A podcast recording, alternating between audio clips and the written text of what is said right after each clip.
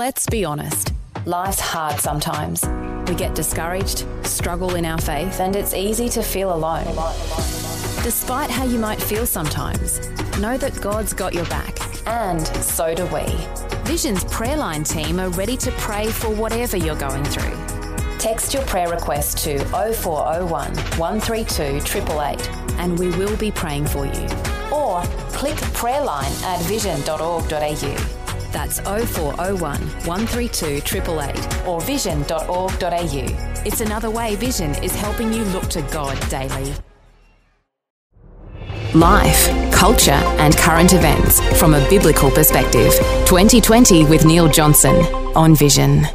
A special day today and uh, a special reflection on Queen Elizabeth II. Uh, we'll suspend some of our uh, talkback calls just for a short while uh, to hear from the Reverend Dr. Mark Durie, who is an Anglican minister, a senior Anglican minister in Australia, pastor and academic. He writes about faith and culture. And uh, Mark, a special welcome back to 2020. It's great to be with you, Neil. Mark, when I thought of you this morning, I knew you would have some significant reflection because uh, there are all sorts of things that have been going on in the Church of England, the Anglican Communion around the world. Uh, we'll get on to some of those sorts of things, but uh, your thoughts, first of all, when you he- heard the news early this morning, uh, how were you feeling?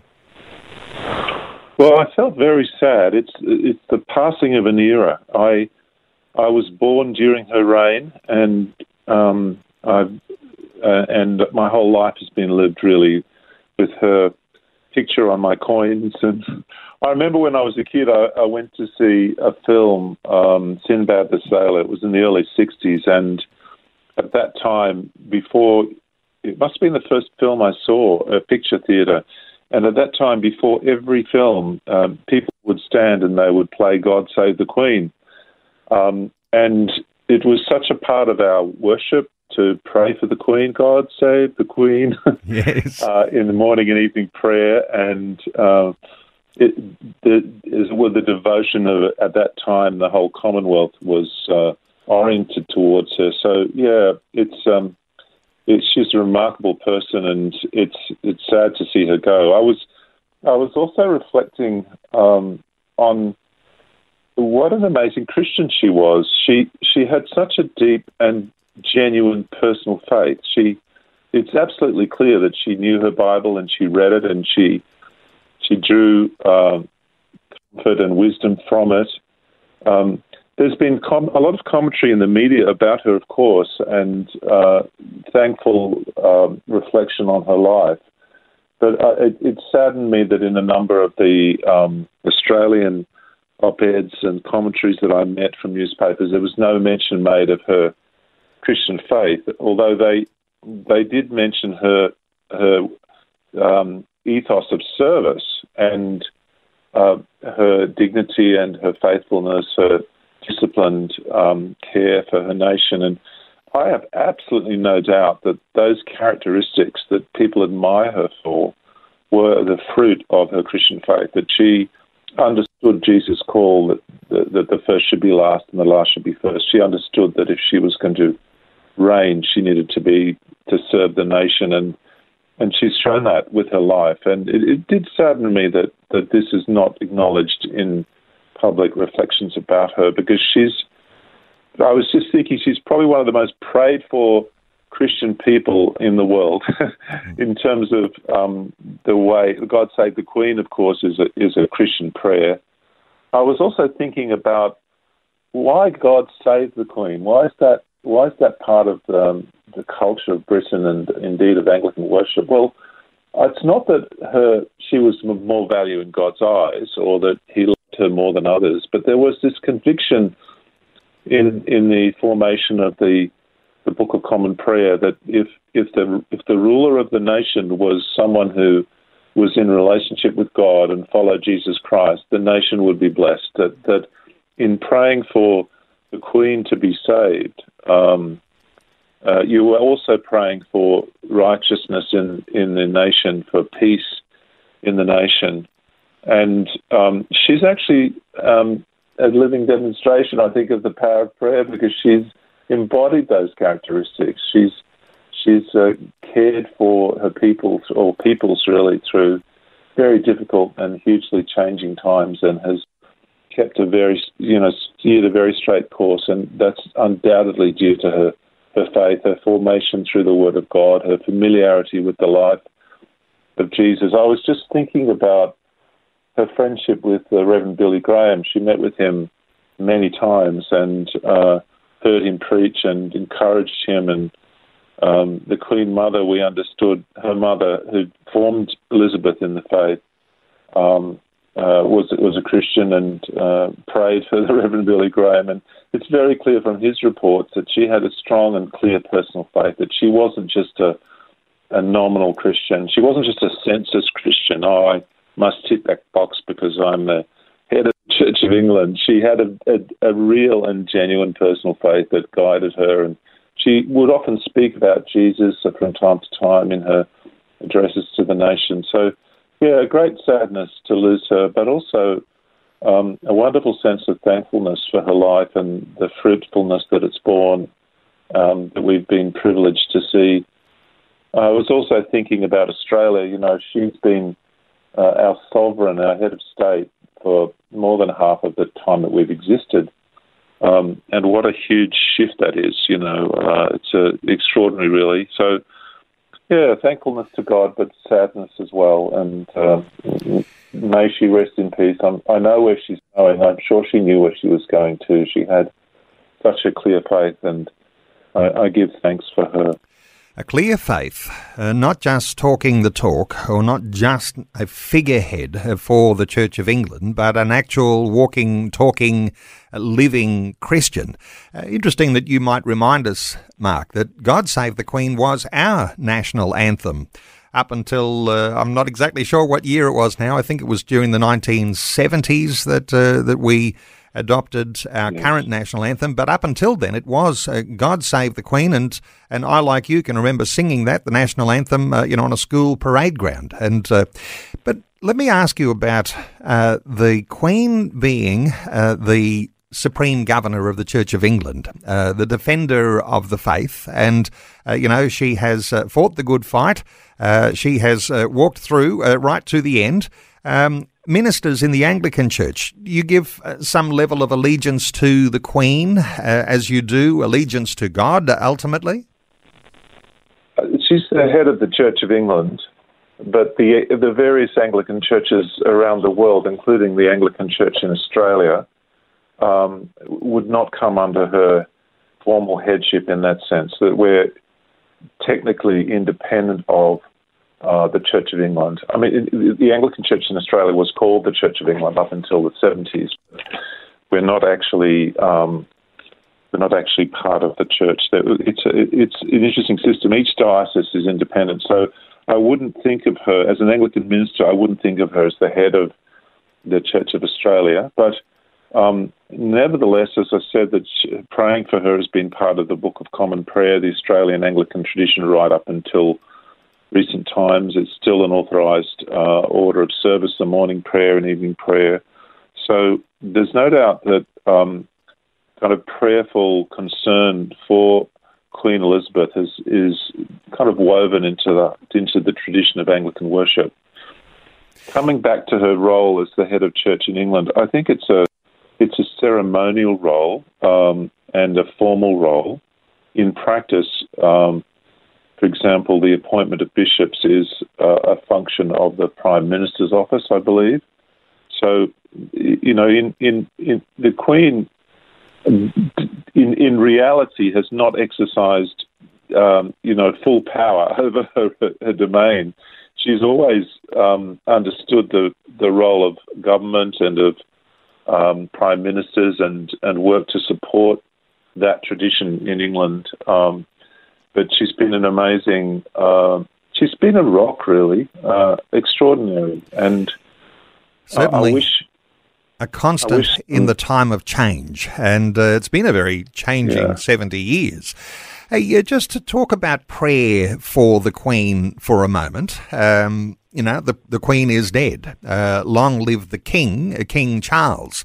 Uh, interestingly, while it's been easy perhaps to pray for the Queen, do you think people will have a little more difficulty praying for the king? Uh, any thoughts here? I mean, uh, this is something I, I, think for Christian believers, uh, you don't just get driven by emotions and how you might feel about personalities, but there's something very important about praying for the queen or praying for the king.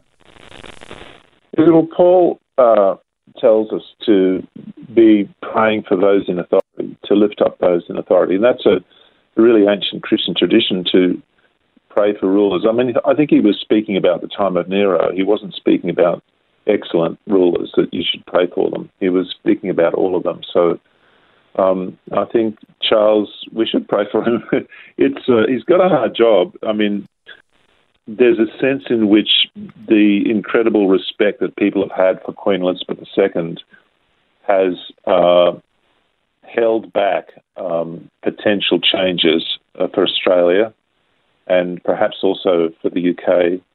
Um, so it's it's unclear uh, how then the coming years will will will work out. I think Charles has come into this role um, with a with a complex and sometimes clouded past, and people have mixed feelings about him. Um, uh, but I mean, this is not really, I don't think this is really the day to be um, pondering Charles's challenges or weaknesses so much as giving thanks for his mother yep. um, and, and her life. But there's no doubt that where the, an era has passed and we have a, an unclear time ahead of us. I, I was thinking, one thought I had is she was such a strong Christian in the very best sense of the word, like her her character was deeply formed by the example of Jesus. And I wish that all our churches were full of people like that. You know, that, that if people could follow, if, if Christians could follow their Lord as Elizabeth followed him, um, the world would be a much better place. And she's set a you know great example in that regard. Um, in the coronation, uh, that is in fact, as we heard a little earlier on a segment from uh, the one of the biographers uh, wrote about the Queen's faith, Catherine Butcher, who who said the commu- that the coronation is actually a communion service, and uh, there is a time in the coronation where the Queen is anointed uh, in her leadership. Any thoughts here about the spirituality that might accompany uh, the sorts of, you know, the supernatural things that happen when there's a laying on of hands and uh, that sort of uh, coronation uh, commissioning that happens uh, when there is a, a, monarch who is appointed? Any thoughts here? I'm taking you a little bit deeper, and a little bit, uh, you know, a question without notice here, but what are your thoughts about the spirituality of what happens when the church appoints the sovereign? Yes, it's, it's interesting. We speak of kings and queens being crowned, um, but I believe in the in the way the, the, the coronation service works. That the actual point of being invested in the office or, or kind of formally marked for the office is the anointing, which the Archbishop of Canterbury does of the of the ruler, uh, and it'll be of King Charles. That it's actually that anointing is the point at which their their rule is confirmed, and that's a very ancient sign. So uh, Samuel anointed David as the Messiah, uh, as the king. I mean, the word Messiah means the anointed one, and it was customary in um, in the we see in this in the Hebrew scriptures that prophets, priests, and kings would be anointed with oil. Um, they'd become messiahs uh, or Christs, that is, anointed ones through that ceremony. And, you know, for David, there was a later time when he was actually recognized as king by the, the people, but it was, when he was pulled out of caring for his sheep and Samuel anointed him with the oil, that he was really set apart by God as the king. Now, I, I really believe in the power of um, this symbolism. That is that um, the, the the anointing of the of the ruler to be or the of the, the new king is um, is an important sign of the grace of God. Uh, of it's a it's an endowment for service. Um, and Christianity has many of these signs. We we have communion, which is a sign of um, receiving the grace of God. There's baptism. Um, there's the confirmation service in the Anglican tradition, where the bishop lays on hands lays hands on the person being confirmed and prays that they would that the Holy Spirit would be stirred up within them. So I, I believe in the efficacy and the importance of these signs, and I'm sure um, Queen Elizabeth II would have been would have meant a great deal to her as well. That that that prayer and an exercise of authority, um, and uh, I I do hope and pray that that Charles will enter into that ceremony with a sense of the sovereignty and the power of God. There's a strong tradition in Anglican understanding that that a ruler of the nation is um, anointed by God for their task and set aside by the Lord. They're, they're, you know, you might say they've inherited it because of their birth, but it's actually it's actually that point of, of consecration through the anointing with oil and and a prayer for the Holy Spirit to be upon the person. That's the, the point of setting them aside for that. So I, my hope and prayer is that um, Charles will have a sense of that and it will be important to him personally, and that God will um, will bless him. I pray that God will save the king. yes. Um, and uh, you know that prayer is not just a prayer, God save the king. It's not just a prayer for some future uh, life after this life. That's that's not what it's about. It's about uh, that, that that that person would be established in a deep and personal relationship with God and be guided by the example um, and the way of Jesus Christ. That they'd be a, a genuine disciple of Jesus. And I I pray and hope that uh, that Charles will receive that gift of being a, a follower of Christ in his office, just as just as his mother has done, and and served the nations with such distinction as a result of having that understanding. Uh, Mark, uh, when we're talking about the Queen, uh, interesting because we're talking about the crowning of kings and queens a little earlier. Even the crowning of a monarch, that has a biblical sort of a connotation to it, doesn't it? Aren't we talked about? Aren't we talking about crowns and such things when we're re- referencing God? Yes, it does have a biblical reference because um, the idea was that the Lord was the ruler, the king. I mean, the kingdom of God, the, the Lord's prayer, your kingdom come. so God is the king of all kings, the king of kings. Lord Jesus is known as the king of kings too. And so um, this this idea of kingship is really bound into the biblical biblical frame. And um, I'm sure Queen Elizabeth was very aware of that. Um, it's uh, it's interesting. There's a very famous piece of music by Handel, um, which is played at the coronation of the king. Zadok. It begins Zadok the priest. It's called Zadok the priest, and it's about the uh, anointing of Solomon. And that is um, performed usually at the. It's a very dramatic piece, and it's performed at the at the coronation traditionally. Um, and so it ties in the, the idea of the Lord's anointed, of Solomon, the Messiah, the anointed one of God, with what's happening uh, in Westminster Abbey at that time as well, with the, with the uh, crowning and anointing of the King of England. Uh, the thought of, you know, having crowns, uh, some sort of elaborate headdress, and no doubt lots of cultures have uh, those headdresses that uh, that signify someone is the king or the queen. Uh, but but casting crowns before him, anyone who wears a crown, that that he's the ultimate king. Uh, there's a certain sense when we've got this kingdom of God, it's a kingdom over all. And uh, when you were saying a little earlier, the thought that we pray for the Queen or we're going to be praying for the King, there's something in that prayer, isn't there? Uh, that we actually make this statement ourselves of faith that God is the supreme king above all kings, above all crowns. Uh, there's something very important about uh, getting that placement right, and no doubt that filters down right through into the faith of a nation. Any thoughts here around the role of faith in a nation when we're acknowledging God as kingdom, a king, and uh, and His kingdom reigning?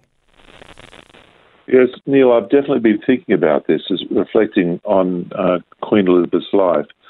And what came to mind is, um, as I mentioned before, the words from the from Evensong, the evening prayer service, um, and there is this prayer for the nation. Uh, after reading the Lord's Prayer together, the congregation um, prays as follows. I'll just read that out. O Lord, show thy mercy upon us and grant us thy salvation. O Lord, save the Queen and mercifully hear us when we call upon thee. Endue thy ministers with righteousness and make thy chosen people joyful. O Lord, save thy people and bless thine inheritance. Give peace in our time, O Lord, because there is none other that fighteth for us, but only thou, O God. O God, make clean our hearts within us, and take not your Holy Spirit from us. Um, it's actually a very moving prayer where the nation is united together, interceding for itself. So, in praying for the Queen, there's there's a there's a prayer also that the ministers of the Queen would be righteous, and and then the response is the people will be joyful if the ministers are, are governing, and that it's God's people that that He is the only one that can save the nation. Only the Lord fights for us, and we've forgotten this, I think, in our, our culture today. Um, we've become separated from the idea of a nation under God. But it's a very biblical concept that, that nations have to give an account of themselves to the Lord, who is the King of Kings, and that we um, it would be good for us to see ourselves as being under the sovereignty and under the care of God. In fact, I think in that in that Anglican tradition, uh, the view was that that was the that was the place of joy, of fruitfulness, and of safety was to be under the sovereign care, uh, oversight of God. Um, and I, I, I feel some sadness that we've we've we've lost connection as a nation with that. We've we've entered into a space where faith is thought of as a purely individual or personal thing or personal choice, but I, that is not the way the Bible describes it. And I, I am absolutely sure that God judges nations, that nations rise and fall at his command, um, and that it would be a really good thing for the Christians of this land to um, be interceding for our nation, that, that God would be honoured here, that, that we would have rulers who uh, endued with right, we have ministers that are endued with righteousness, as that prayer says, and I think it'd be good to revive those prayers and to remember them in this time. And pray for Charles too as he he takes on this very daunting task that he'd he'd be able to rule in, in the spirit of his mother. I had another thought about this too. You know, this, this prayer, God Save the Queen, which is really a prayer for the blessing of the whole nation um, and for her ministry as well, for the government.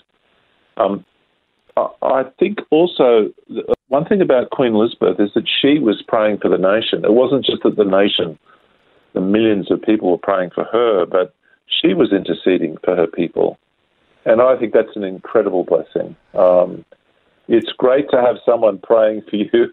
I, I once did a funeral for a, um, a, minister who passed away, John Moroney, his name was, a, a very loved um, pastor. And and a number of people said, "Well, who will pray for us now?" You know, because he had this real gift, and uh, I, I'd, I'd like to say, you know, ask that question: Who will pray for Britain now? Who will pray for Australia? And I think the people of God need to pray. They need to take up take up that challenge of carrying on Queen Elizabeth's ministry of uh, of intercession. Uh, the role of faith in a nation, and while we might think of the Queen as the Queen of England, uh, she is still the Queen of Australia. And as you say, Mark, an interesting thought there only the Lord fights for us and uh, the role of our leaders, and uh, whether that be monarch or whether that might be our prime minister or even our governor general, there is a certain sense in which uh, their faith is very important because nations like Australia face very real battles. Times are changing dramatically. And so, uh, this thought of a rising secularism uh, where our leaders don't acknowledge God uh, leaves us vulnerable, doesn't it? Uh, the thought that our, our leaders might acknowledge God, that's actually a point of powerful uh, statement about our future.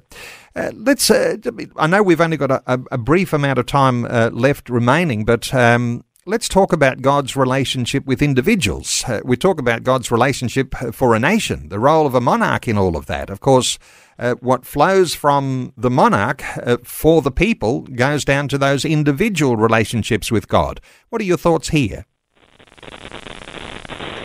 Yeah, I think I think uh, Elizabeth II's example was basically in the end of a of a person, a human being, before the Lord and she knew that she was accountable to God. That guided her life. And you know, in our very changing world where there's so many different pressures and temptations and distractions and obsessions as well that are that are plaguing us in, in all sorts of different ways, where we've lost our sense of who we are. We've lost our sense um, of of knowing what it is to be a human being. I think there's a there's a wonderful comfort really to every individual to turn to their creator, the one who made them and loves them, and to offer their life back to the one who gave them life and to say, Here is my life. You know, would you use it for your purposes, for your glory? You've made me. I'm willing to trust you, uh, to care for me, and that my life would be meaningful in serving you and in knowing you. That is the secret to Queen Elizabeth, absolutely, that she knew that with all her heart. And I, I would encourage people to reach out to God. I was having a chat recently with um, someone who would love to know God uh, and would love to actually thinks a lot about life after death. They're older now, and I said, you know, you you have a longing for God and you have a longing for what's after your life. But I said, have you talked to God about it? And I said, there's a word that I think you need to use when you're thinking about God, and that word is you. You need to speak to God and just say, You, God, you are my father. You're, you created me. Help me. You know, I'd, I'd like to know you. And I think I'd say to anyone who's listening now who doesn't feel connected to their creator and feels lost in all the pressures of the world and the, challenges and struggles and um, abuses and temptations, I'd like to say to you, uh, use that word you and say it to God. And say to God, Lord, would you please speak to me into my life? Would you, would you, would you reveal yourself to me? I want to know you. If Queen Elizabeth could know the Lord, just as a simple woman kneeling down by her bed to pray, anyone can. And if she could overcome the weight of all that influence and wealth and, and, and just to, to kind of re- just to be able to be reduced to just a person who loved God and was able to live that way despite all those pressures of her office, I think anyone can. So I just encourage anyone who's listening to to reach out and ask God to be personal with them. To, as you say you to God, ask God to say you to you, that you hear His voice and be able to follow Jesus um, as He as He calls you to.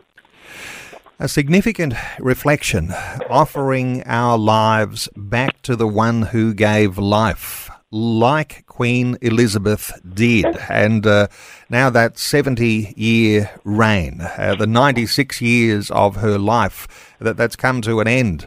Uh, that these examples are wonderful, and to be able to acknowledge that on the day of her death, uh, very, very powerful. Mark Durie, I want to thank you for taking some time to share some deeper insights with us today around the faith of the Queen, around the spirituality that accompanies the monarch, around the thought of praying for our leaders, uh, the expectation that God is the one who will fight for us, and uh, the obedience and our servanthood to God, the one who gave us life, is so, so important. Uh, for listeners who want to connect with the Reverend Dr. Mark Durie, who is an Anglican minister, uh, markdurie.com is his uh, blog site address. And no doubt he'll be writing about all sorts of things to do with the types of things we're talking about today over coming days. If you want that deeper impression about how to think about these things as a Christian, and of course, there'll be a 10 day period of mourning uh, for Queen Elizabeth II, so there'll be plenty of time to reflect on these sorts of things. Mark Durie, that's D U R I E dot com. Mark, thank you so much for taking some time to share your thoughts and your heart with us today on 2020. What a privilege to be able to talk about uh, the extraordinary life of Queen Elizabeth. Thank you, Neil. Thanks for taking time to listen to this audio on demand from Vision Christian Media. To find out more about us, go to vision.org.au.